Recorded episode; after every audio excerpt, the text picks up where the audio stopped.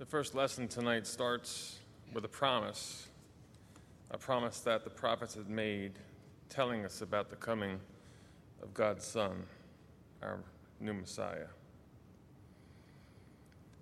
A shoot shall come out from the stock of Jesse, a branch shall grow out of his roots. The Spirit of the Lord shall rest on him, the Spirit of wisdom and understanding the spirit of counsel and might, the spirit of knowledge and the fear of the Lord. His delight shall be in the fear of the Lord. He shall not judge by what his eyes see, or decide by what his ears hear, but with righteousness he shall judge the poor. He shall strike the earth with the rod of his mouth and with the breath of his lips he shall kill the wicked. Righteousness shall be the belt around his waist, and righteousness and faithfulness the belt around his loins. The wolf shall live with the lamb, the leopard shall lie down with the kid, the calf and the lion and the fatling together, and a little child shall lead them. The cow and the bear shall graze, their young shall lie down together, and the lion shall eat straw like the ox. The nursing child shall play over the hole of the asp, and the weaned child shall put its hand on the adder's den. They will not hurt or destroy on all my holy mountain, for the earth will be full of the knowledge of the Lord as the waters cover the sea. Our second lesson continues in Micah. But you, Bethlehem, though you are small among the clans of Judah, out of you will come for me one who will be ruler over Israel, whose origins are from of old, from ancient times.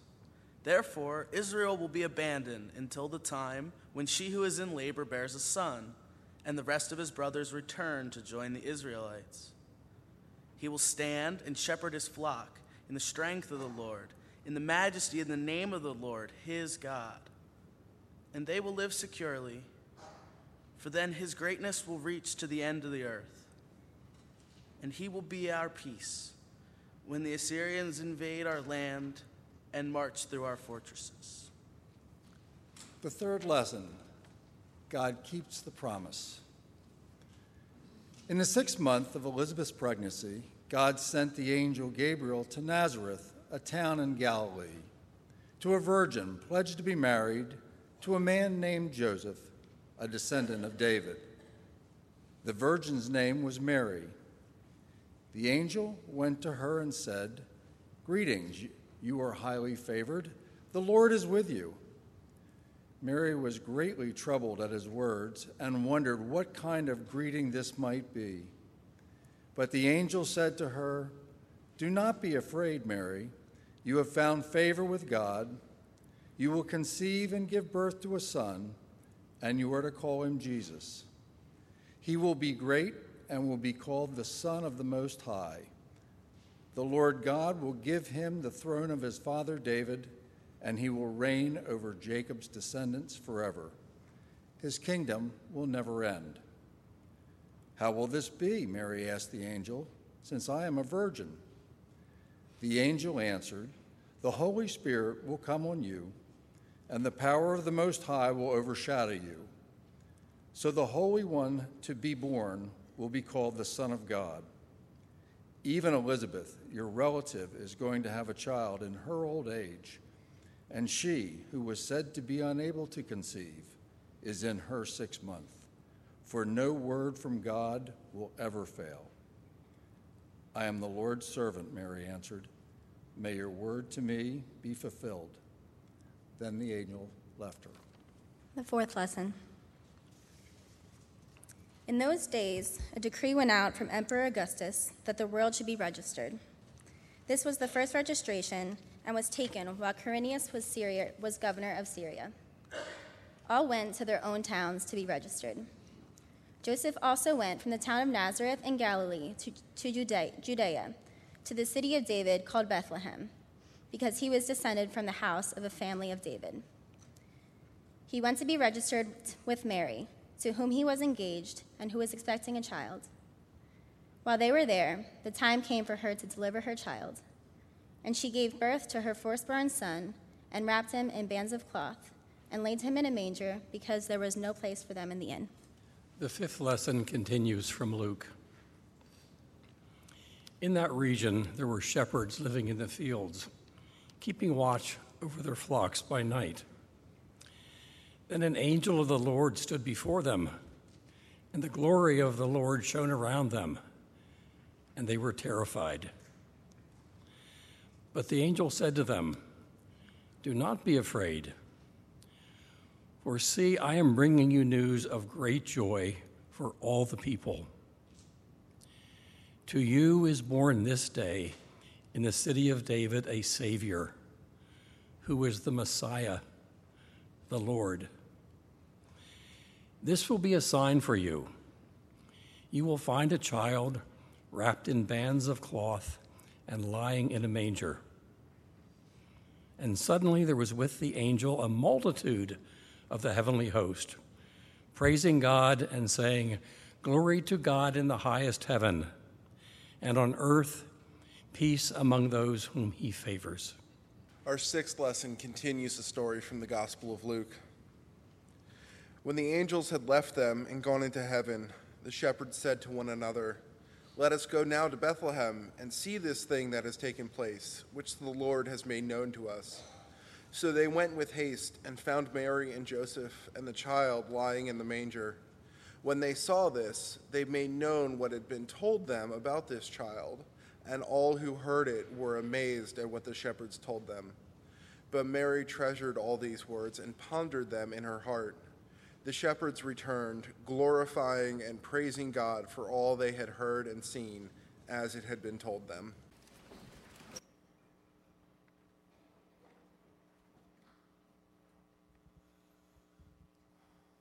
Let us pray.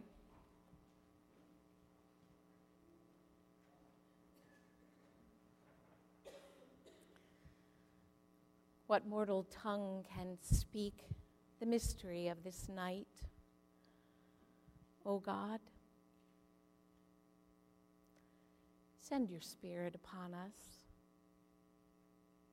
human hearts, human minds human souls. And use human words to plant your word, holy, living, life giving, life breathing word. Amen.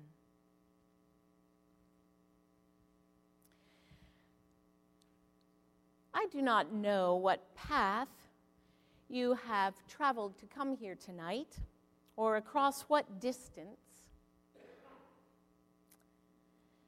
But I am fairly certain that the road you have traveled since last Christmas Eve has been, at least in part, if not in the whole, rocky. Many of you have been traveling a road which has led you at some point in the past year over terrain you would not have chosen to a place of difficulty or turmoil or darkness. Certainly, in a larger sphere, in our nation, in the world, it has been a difficult year that has led us all along a stony path. If you have been traveling a rocky road, then you have a place in this story.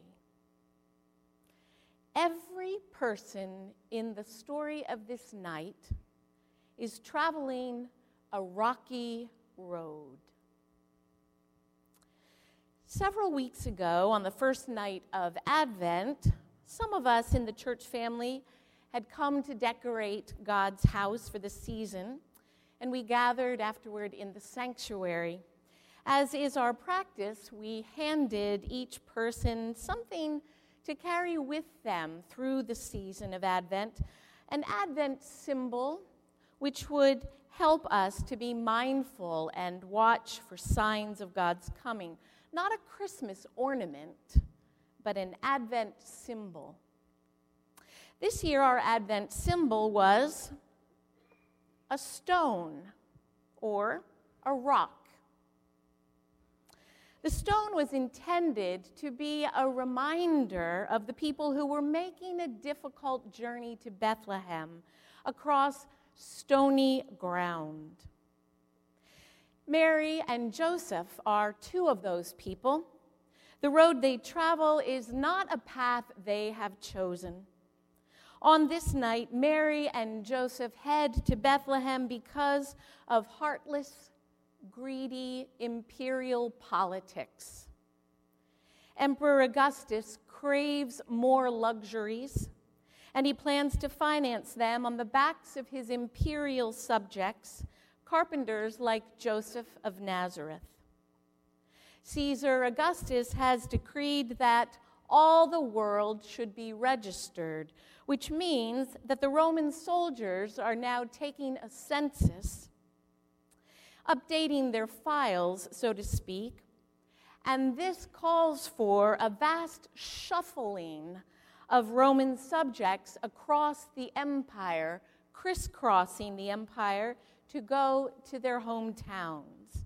The decree is yet another lash from the whip of Roman oppression, a lash that causes some Israelites to rise up in violent rebellion. It is a tumultuous, frightening, dangerous time to be living in this area. But Mary and Joseph are complying with the law, and they set out on foot to make the 90 mile journey to Bethlehem. Apart from the decree, Bethlehem itself is not a place most first century people go six people six miles south of Jerusalem. It is, as the prophet Micah had said, the region of the smallest, most insignificant clan of Judah. What's more, Mary and Joseph's path will land them in a stable, or more accurately, a stone cave in the side of a hill. Caves are where most animals in first century Palestine are housed. The shepherds have been traveling a rocky road too. They live out in the stony fields with rocks as pillows for their head. Because of their livelihood, they are cast out of polite society and cut off from community and loved ones. They are like migrant workers of our day. The paths they travel are stony indeed. Later in the story of this night, wise men from the east will appear. The road they travel is long and arduous as well. They have been traveling it for years. Along their journey, they lose their way. And they encounter a paranoid King Herod, drunk with power, who is out to get anyone who doesn't adore him they will be in danger. Everyone in this story is traveling a rocky road. But on this night, the rocky road becomes the setting for enchantment. On this night, the Holy One spurns highways built for emperors and palaces carved for kings and chooses different channels to enter this mortal sphere. God chooses the vessel of a voiceless woman, the landscape of a lowly tribe, the dwelling place of beasts of burden the company of scorned peasants, the testimony of strange foreigners. And because God does, the rocky road, the stones of affliction, the gloomy places and disparaged peoples of the earth become portals of heaven. A portal, a window, a gateway to something beyond. Look again into this scene before us so that you can catch a glimpse of what God is doing. God's new day is taking shape even now. That promised reign of peace, when enemies live together, when the weak and the lowly are lifted up, and the mighty, arrogant, haughty ones are brought down. When, as scripture says, there will be healing among the nations, and multitudes from every race and tribe will kneel before the Lord. Who doesn't want this? It is all happening here if you know how to look. See, peasants and kings mingle and stand together on level ground. A woman and a man in holy partnership, equal before God. Hebrew peasants and Arabic princes dwelling together in peace and all kneeling before the Holy One in wonder, love, and praise. Is this not the stuff of our deepest longings and hopes? Not everyone will see.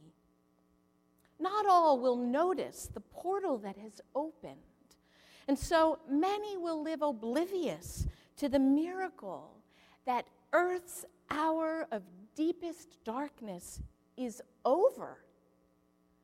The world has turned towards the dawn. Through a gateway of a manger, divine love slips from eternity into time and space and infuses it with the energy and the light and the power of God's realm, never to be removed. Not everyone will see, but some will. And when we do, the enchantment may stun us into silence, as it does to Mary, or set our feet dancing like the shepherds, or disrupt and disturb the powers of the earth like the wise men see. In any case, these travelers will go forth transformed by the beauty of what they have encountered. To be sure, these travelers will all return to familiar landscapes and their roads will still be rough. The way they travel now will be changed. They will go forth sensing what C.S. Lewis knew that there's more to the world than meets the jaundiced eye. For someone with eyes to see and the courage to explore, even a rock can be a doorway into another world. A couple of months ago, the daily news was filled with wrenching events as once again many people were killed. I woke to find a text from a woman who was crying out from her bones. There is so much sadness in the world now more than ever, she said. But where is God? In a cave in Bethlehem, God has answered that lament. Look for me in your Bethlehems, the places you want to avoid but cannot.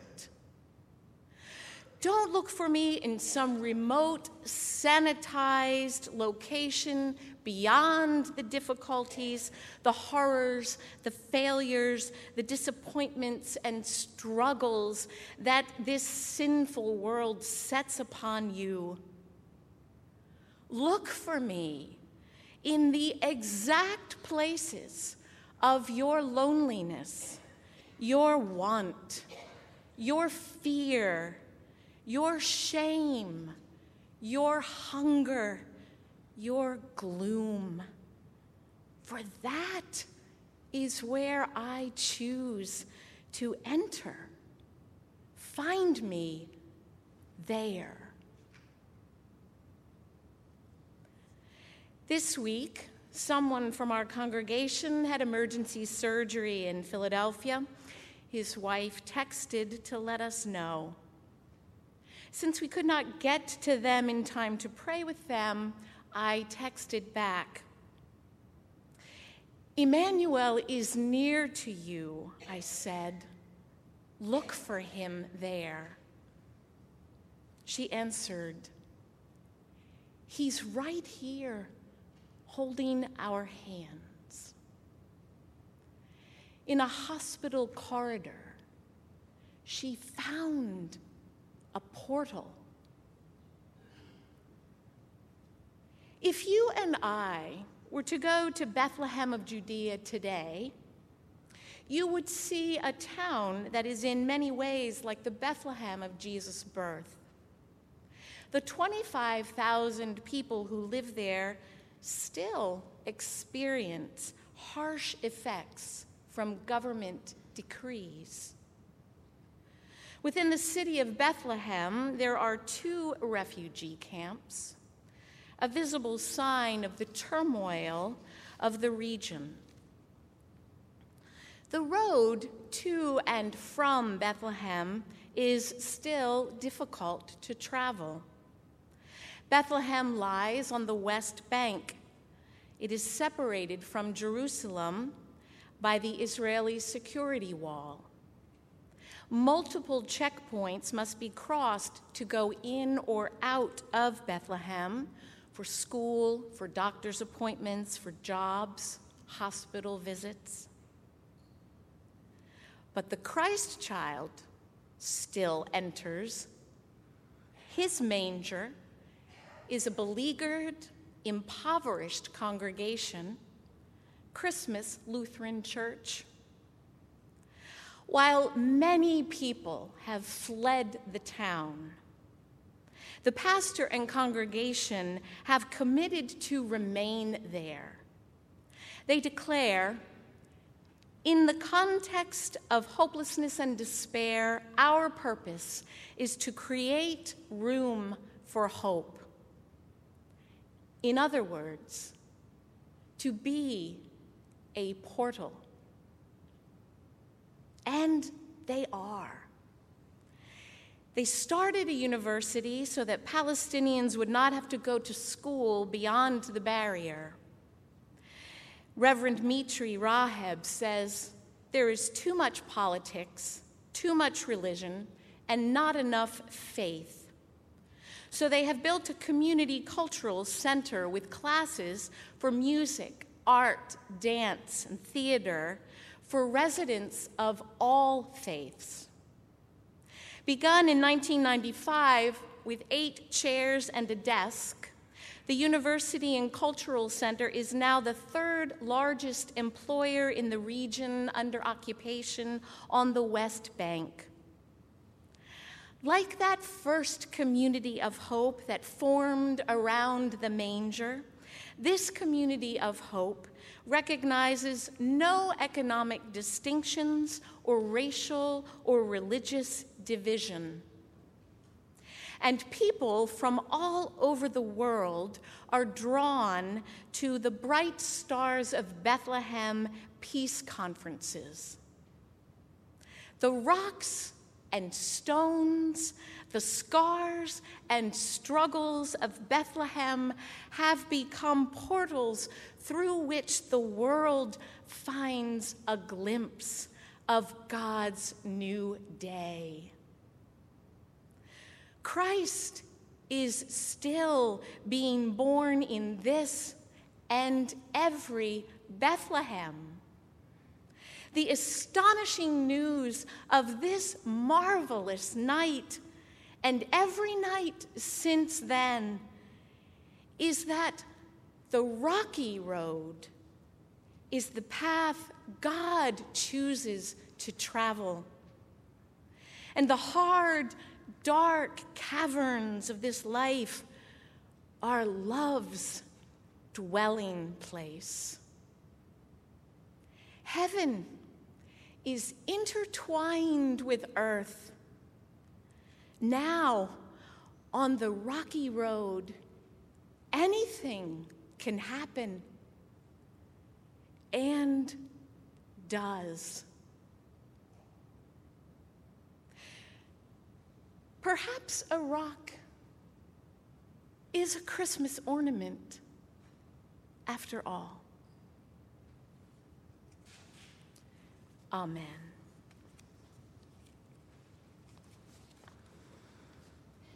Let us pray.